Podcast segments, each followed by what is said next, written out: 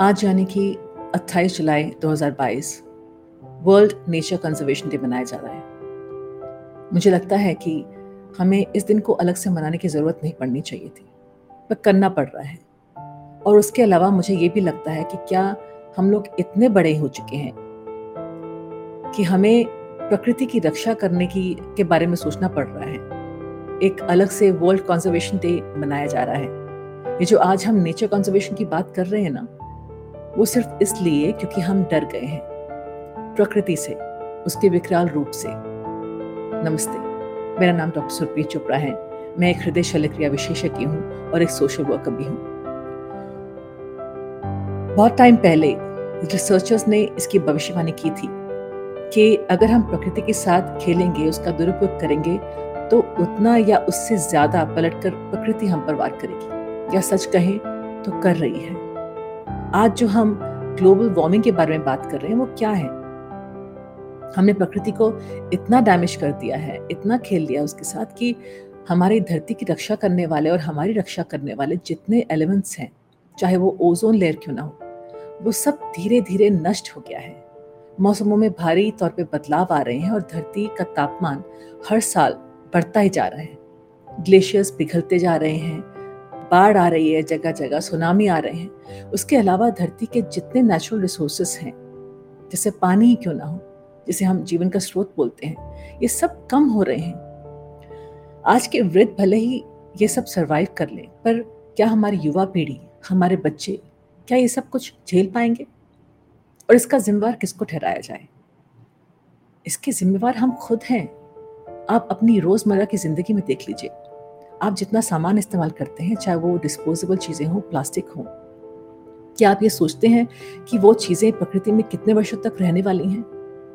और क्या वो प्रदूषण पैदा करेंगी कि नहीं? क्या हम उसे रियूज कर सकते हैं कि नहीं? क्या ये सब चीज़ें आप कभी सोचते हैं? जो प्लास्टिक आप रोज इस्तेमाल करते हैं इधर उधर फेंक देते हैं, क्या आप जानते हैं कि उसके इस प्रकृति में घूमते रहने की वजह से आपको कैंसर हो सकता है? और बहुत सारे अन्य जीव एक्सटिंक्ट हो रहे हैं। ये प्लास्टिक आपको बॉटल्स में रैपर्स में, चाहे वो चिप्स हों चॉकलेट्स हों, इन सब में मिलते हैं। और ये प्लास्टिक का आप क्या करते हैं? पहले तो आप सड़क पर इधर उधर फेंक देते हैं, जिससे एक तो गंदगी बढ़ती है और प्रदूषण भी बढ़ता है। क्या आप कभी विदेश जाकर ऐसा करने की हिम्मत कर सकते हैं? नहीं ना? तो अपने ही देश में क्यों? अपने ही देश को इस तरह से गंदा रखने का क्या मतलब? और फिर उसी देश को आप कोसते भी हैं? आप यदि चाहें तो इस प्लास्टिक को रीयूज भी कर सकते हैं। जरा विचार कीजिए कि हम अपने ही देश की कल्पना कैसे करते हैं और फिर उस सपने को साकार करने के लिए आप क्या कदम उठा रहे हैं? ये काम सरकार का सिर्फ़ नहीं है और ना ही सिर्फ़ पुलिस का है। सरकार रूल्स बनाती है। आप लोग उन रूल्स को अपने जीवन में लागू करते हैं। आप अपने बच्चों को इन रूल्स को फॉलो करने की शिक्षा देते हैं। पर जब तक आप इस बात को नहीं समझ लेते कि ये सारी धरती आप ही का घर है और उसकी रक्षा करना, उसको साफ़ रखना आपका दायित्व है। जब तक आप ये नहीं समझते, तब तक ये सारे रूल्स एंड रेगुलेशंस ये वर्ल्ड कॉन्जर्वेशन डे ये सब व्यर्थ है। इस सब पे आप विचार ज़रूर कीजिए और अपने विचार इस कमेंट बॉक्स में ज़रूर लिखिएगा। अगर आपको ये वीडियो हेल्पफुल लगा हो तो लाइक बटन ज़रूर हिट कीजिए। और जितना हो सके अपने फैमिली और फ्रेंड्स में ज़रूर शेयर कीजिए।